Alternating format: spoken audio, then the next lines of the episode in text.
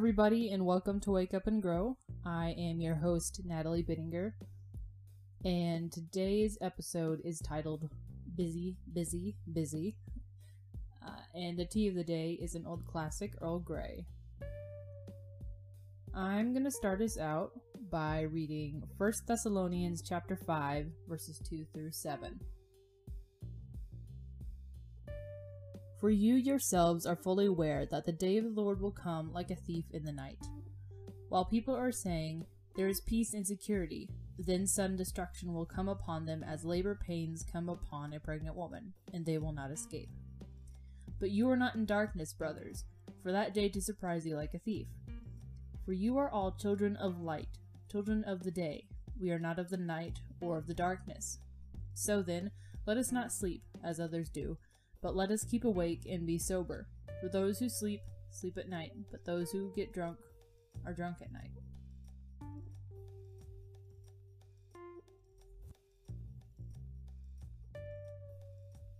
The passage I just read to you talks about sleeping during the return of Jesus Christ.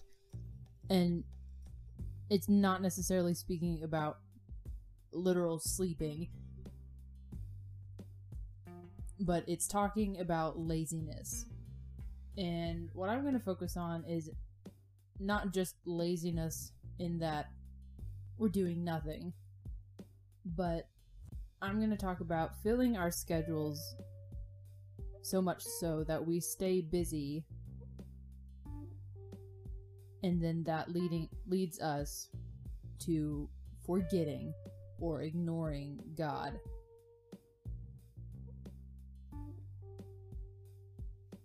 When we make ourselves so busy that we forget God, we forget to spend time with Him. And we forget to give our lives to Him. And we also forget to spread the gospel.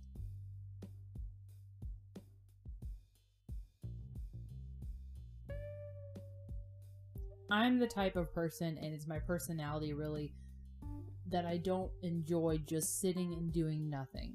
And you, even if like you see me sitting and I don't seem to be doing anything, there's a lot that's going on in my head. I'm not I'm a very I'm an impatient person and there are moments where I just constantly be, need to be doing something. And I prefer to be as productive with my time as I possibly can be. But with all this forced productivity filling every minute of my schedule, I very rarely leave myself time to spend with God. But why is it so important that we spend time with God in the first place? Well, one, we cannot live without him. We we need him to even exist. He created us, and it says so in Genesis 1, chap- uh, chapter 1, verse 27. So God created man in his own image. In the image of God, he created him. Male and female, he created them.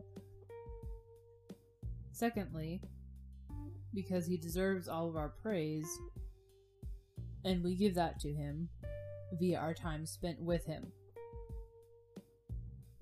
And the psalmist, in my opinion, does a very good job of describing what praise means to us as Christians, but also how we are to give that praise.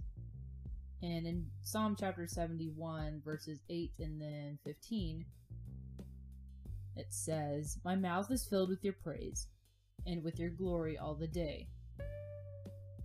And then 15, My mouth will tell of your righteous acts, of your deeds of salvation all the day, for the number is past my knowledge. God also provides our souls with nourishment and growth and strength, which we gain by spending time with Him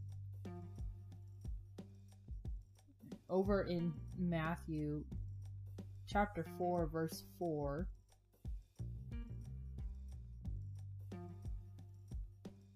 We see Jesus saying, But he answered, It is written, Man shall not live by bread alone, but by every word that comes from the mouth of God.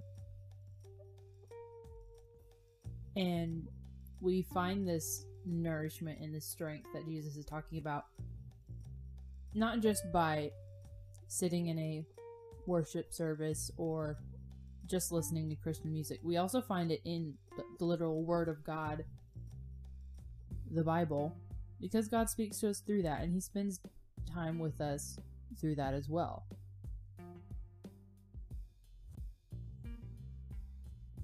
In John chapter 4, verses 13 through 14, Jesus is talking to the Samaritan woman at the well. And he says, Everyone who drinks of this water will be thirsty again, but whoever drinks of the water that I will give him will never be thirsty again. The water that I will give him will become in him a spring of water welling up to eternal life.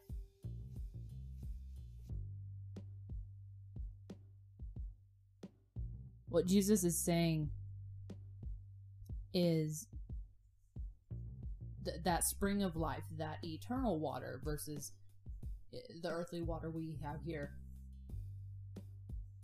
is God's presence in our lives. And that continues to grow and be refilled like a natural spring that never runs out when we spend time with Him and absorb the knowledge the knowledge the promises and the other things that he gives us the blessings and insight and all of that. On top of all of this god provided us a way to salvation through his son jesus. And this is just another big reason that we are to spend time with him. And back in chapter 3 of john going to read John 3:16, which is a very familiar verse. Um, but I'm also going to read 17. For God so loved the world that he gave his only son, that whoever believes in him should not perish but have eternal life. For God did not send his son into the world to condemn the world, but in order that the world might be saved through him.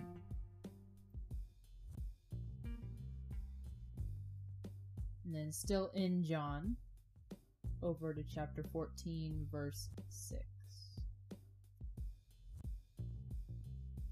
Jesus said to him, I am the way and the truth and the life. No one comes to the Father except through me. So, in our society, many people have come up with several different ways of getting to heaven. And as Christians, we know that those are false ways. They will not lead you to heaven because we, what I just read, the only way to God, the only way to get to heaven is through Jesus Christ. And so, all the more reason to spend time learning about Him, not just in a historical way, but in the personal relationship we have once we've accepted his forgiveness into our life and the sacrifice that he made.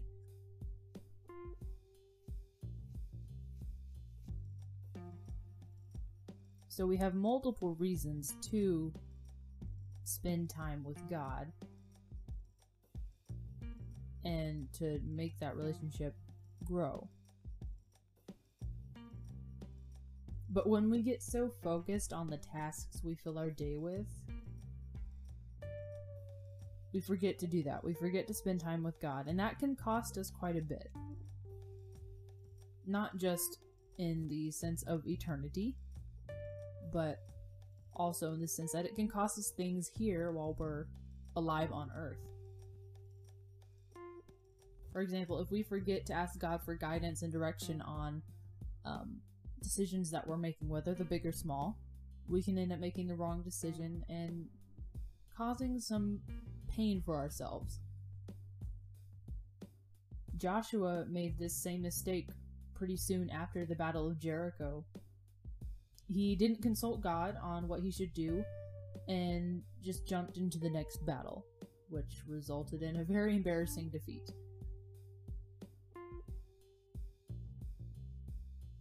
Later, though, he returned to God, prayed, and sought his will, and then he was granted victory in his next battle.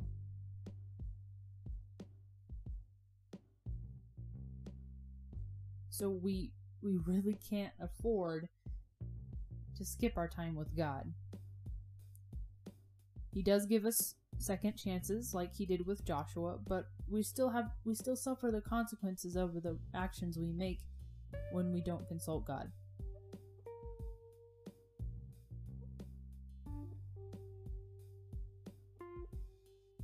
And in terms of salvation and putting that off, we're never guaranteed the next breath of air. We don't know when our time will be up. We don't know when a horrible accident could come or if we're suddenly struck with a terminal illness. We, we don't know. So, pushing off salvation or pushing off obedience to what God is asking you to do is willingly putting ourselves in the traps and snares of Satan.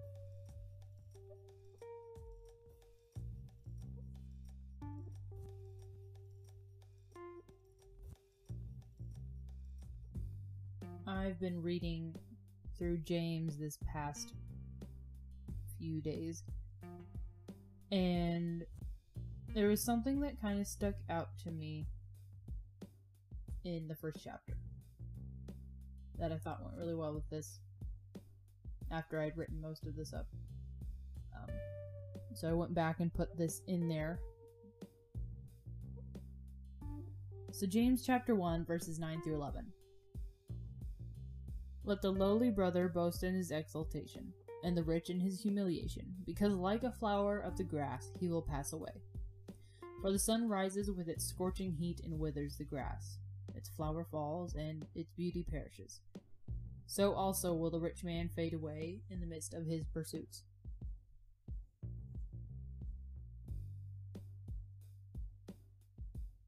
Our time on earth is so short compared to eternity. And just like the writer here in James describes it, it is almost in comparison. Like one 24 hour span in comparison to eternity. And just to kind of tie that together, he talks about how the sun during that day has scorched flowers that were looking fine the day before. By no fault of the flower uh, caretaker, they withered and died. My mom actually has a few flowers that um, are only out for one 24 hour span and the heads die, and then you have to pluck those off for the new ones to come in. But we we do not know when our last breath will be here on earth. And so we cannot push these things off. We cannot push off our time with God. We cannot push off our salvation. We cannot push off our obedience towards God. And we very easily do that. And I'm very guilty of it as well. By filling my schedule so that I'm working from the moment I get up to the moment I go to bed working or doing something to keep me preoccupied. As a society, being busy is often used as a distraction from the things we would rather not face. I know for myself, I tend to keep myself busy if there are if there's something bothering me so that I forget about it. But this being busy, while it does distract us from those th- things for a while, it also distracts us from the important things in life.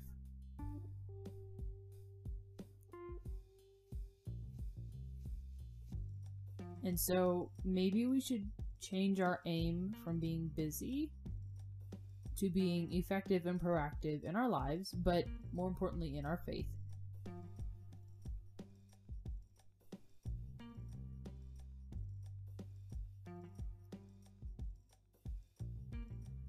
I want to thank you for listening and remind you that Wake Up and Grow releases episodes bi weekly. That is every other Monday. And I encourage you to give Wake Up and Grow a follow on Instagram at WUGPod. That's W U G P O D. And go give Wake Up and Grow a follow on Facebook. Again, I'm Natalie Bittinger, and this has been Wake Up and Grow.